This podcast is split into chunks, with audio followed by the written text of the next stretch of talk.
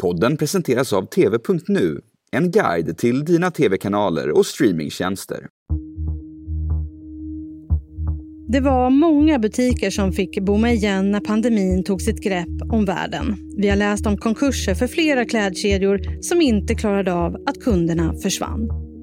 Hennes och Maurits är inte bara Sveriges största klädkedja utan hela världens största med över 170 000 anställda och med butiker i runt 70 länder runt om i världen.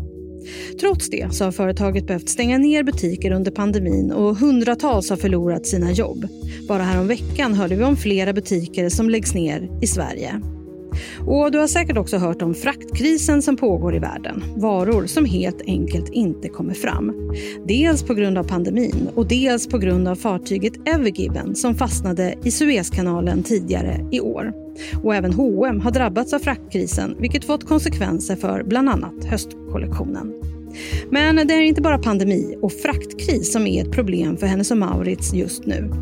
I den senaste kvartalsrapporten så finns inte Kina längre med på topp 10-listan av företagets viktigaste marknader. Orsaken är att man har försvunnit från Tmall, Kinas motsvarighet till Amazon. Hur mycket man kommer förlora på att inte finnas där är i nuläget oklart. Trots pandemi, fraktkris och att inte finnas på Tmall så omsätter H&M flera miljarder. Men hur kan den kinesiska marknaden påverka vår svenska klädjätte? Flera klädföretag funderar också på att flytta sin tillverkning från Asien till Europa, tänker H&M i samma banor. Det här och mycket mer pratar vi om i dagens Aftonbladet Daily. Jag heter Jenny Ågren. Och gäst idag är Sara Brännström. Hon är reporter på Näringsliv på Svenska Dagbladet och hon får börja med att berätta hur det egentligen går för H&M just nu. Det går bra för H&M. De redovisar ju en vinst nu som var riktigt rejäl. Eh, rörelsevinsten var 6,3 miljarder för tredje kvartalet och det var ju större än väntat och beskrevs i affärspressen som en riktig skräll. Så ekonomiskt så har inte H&M egentligen några jätte, jättestora bekymmer. Nej, och H&M känns ju ändå moderna och som att de har varit med i matchen när det gäller att gå över till digitalt eh, försäljning. Påverkas de verkligen av att behöva stänga ner butiker? Ja, alltså H&M är ju precis som alla andra butikskedjor i den här digitaliseringsprocessen. Man tvingas ställa om från en fysisk butik till mer näthandel. Och då behöver man ju också bygga samman de här försäljningskanalerna på ett lämpligt sätt. Så att lager eh, kan förse både butiker med varor men också alla som näthandlar. Och det där jobbar ju H&M jättemycket med, hela sin logistikapparat.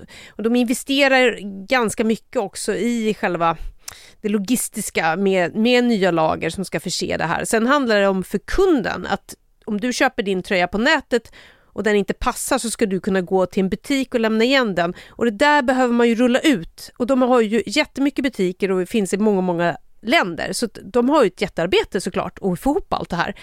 Eh, och det är ju såklart en liksom, eh, utmaning eh, och det är en utmaning som är lik för hela branschen.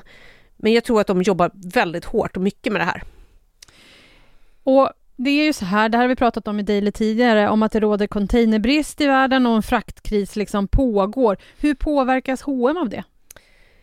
H&M är ju precis lika som alla andra då, eh, bolag påverkade av att man inte får fram varor i tid. Eh, när jag träffade Helena Helmersson som är VD för bolaget i förra veckan, då sa hon att höstplagg hade inte kommit fram och hon önskade sig mer ytterplagg och sticka till butikerna. Men det är ju bara en liten del då av sortimentet som eh, kanske inte är på plats. Och sen har ju H&M i sin eh, storlek liksom makt eller bra eh, avtal eller produktion, alltså partners som jobbar med den här frågan. Så jag tror att de, de kommer att reda ut det. Liksom, hon säger i alla fall att de hittar lösningar och att de har bra samarbete. Eh, och att det här är en fråga som är väldigt prioriterad. Det är klart att eh, hur det utvecklas på världsmarknaden, det vet vi väl kanske inte. Och det intressanta är ju att H&M då signalerar att det här inte är så stort problem kanske framåt, medan andra eh, pekar på att det här kommer vara ett problem som inte kommer vara löst i första taget. Vi ska snart prata mer med Sara Brännström, men först några ord från vår sponsor. Filmkvällen du sett fram emot ska precis börja, men du kan inte minnas vad du skrev ner din kompis filmtips. När du äntligen hittat en annan film att se visar sig IMDB-betyget bara vara 3,7 och allt börjar om igen. Önskar du inte att någon hade berättat för dig att TV.nu finns, Sveriges största TV och streamingguide? Där du med en hjärtmarkering samlar alla tips på samma watchlist och där sökningar skräddarsys på bara dina valda streamingtjänster. Alltid serverat med IMDB-betyg, även från tjänster som inte själva visar det. Prova TV.nu idag och upptäck fler smarta features för en garanterat lyckad streamingkväll. Så där, då är vi tillbaka igen. Hennes och Maurits har mesta delen av sin produktion i Asien där det är billigt att tillverka kläder och andra varor. Men efter den globala fraktkrisen så har nu flera företag, bland annat Benetton och Hugo Boss, börjat planera att flytta sin produktion närmare Europa. Frågan är om H&M går i samma tankebanor. Vi hör Sara Brännström igen. Ja, de har inte sagt eh, på rak fråga om de ska flytta produktion från Asien på grund av det här. Eh, däremot så säger Helene Helmersson att de alltid ser över produktionen och var den sker och hur den sker och sådär. Eh, men det är ju en rad frågor kopplat till produktion som eh, också påverkar var man har den och pris och kvalitet och leveranssäkerhet. Och det, det gäller ju då att det finns fabriker som klarar att eh, leverera de här volymerna som H&M har och till det kvalitet som de kräver och till det priset. Och det är nog inte så lätt att bara flytta, helt enkelt. Nej, för det är det jag funderar på. Vad skulle det innebära för H&M att flytta tillverkningen eh, till till exempel Europa, skulle det ens löna sig ekonomiskt? Ja, alltså löna sig är kanske en senare fråga, för först måste man ju tänka på, går det? De har väl en liten produktion i Europa, kanske Turkiet och så här. Men eh, det är knappt möjligt tror jag att de bara i en handvändning då skulle flytta till just Europa. Jag tror att runt 70 procent av allt det producerar tas från Asien där Kina och Bangladesh är två jättestora produktionsländer. Sen klart så flyttar ju de och de prövar nya länder och de har en del kanske eh, prövat en del i eh, afrikanska länder som Etiopien och sådär. Och det, på sikt så kan det här säkert förändras, men det är inget som går snabbt.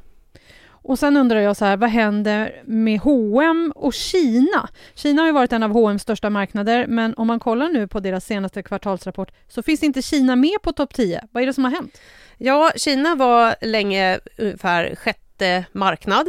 Och, eh, så är det inte nu eh, konstaterade vi eh, analytiker och journalister som eh, tog del av den här rapporten. Och, och, på frågor om det här så vill inte riktigt H&M kommentera mer än att eh, de också konstaterar att inte det landet är med där på topp 10. Och det är ju förmodligen då kopplat till den här bojkotten som H&M utsatts för. Ehm, då har butiker varit stängda ehm, och eh, de har inte heller kunnat sälja på plattformen Tmall. Och Tmall är en jätte jättestor e-handelsplattform och är man inte där då är det svårt att sälja landet. Det, det var också det som gjorde eh, att den, den är så viktig och det var därför H&M beslöt att ens vara med där från början. Liksom. Och det, och det är ju lite symboliskt att inte finnas med och de finns inte idag på den här plattformen. Sen butiker som har varit stängda, det är också svårt för oss i väst att veta hur mycket av de här butikerna har varit stängda mm, på grund av den här bojkotten eller på grund av att det varit pandemi och de har haft restriktioner. Så det är liksom, det finns en del eh, saker som vi inte riktigt vet. Vad, Sara, vad skulle du säga, vad kan det innebära för H&M's ekonomi på sikt att inte finnas tillgänglig på den kinesiska marknaden? Ja, men de förlorar ju helt klart den försäljning de har haft i landet så länge de här problemen fortsätter. Sen vet vi ju inte hur eh, mycket liksom exakt de har tappat, mer än att de inte är med då på den där topp 10-listan. Eh, H&M är ju som jag sa väldigt förtegna om vad som händer och hur de tänker kring det här eller om de har för planer. Och de jobbar ju säkert med frågan. Eh, men det är ju alltså så uppenbart att det är känsligt att uttala sig om detta.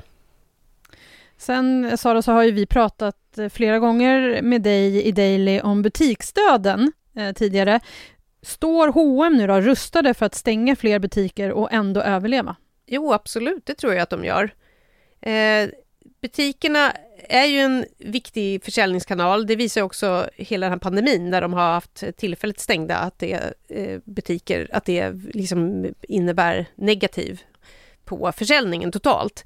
Men det är ju så med den här omställningen då att H&M, precis som andra, måste se till att man har butiksnät som är effektivt. Förr så var det väldigt viktigt att finnas liksom, med flera butiker kanske på den här viktiga High Street, eh, shoppinggatan. Idag så räcker det med en butik och sen får resten vara på nätet. Och det är väl så, just i mogna marknader som Sverige är och en del eh, europeiska länder där H&M har funnits länge, att de kommer att stänga fler butiker här. Eh, men eh, de, de har ju inte heller stängt så många butiker som de har sagt att de skulle kanske göra. Och det är en väldigt viktig faktor i det här frågan om butiker, är ju hyran. Och kanske på grund av pandemin, men också på grund av att den här omställningen också sker parallellt, så har H&M lyckats omförhandla sina hyror och och när de gör det så kanske det finns lönsamhet då kvar i vissa enheter som de annars inte skulle ha haft. Så det där är ju hela tiden ett spel som de får jobba med helt enkelt. Tack för idag Sara. Tack. Sist här hörde vi Sara Brännström, reporter på Svenska Dagbladet. Jag heter Jenny Ågren och du har lyssnat på Aftonbladet Daily. Vi kommer ut med nya avsnitt på vardagar, så följ oss gärna i din poddspelare så missar du inga avsnitt. Vi hörs snart igen. Hej då! Du har lyssnat på en podcast från Aftonbladet. Ansvarig utgivare är Lena K Samuelsson.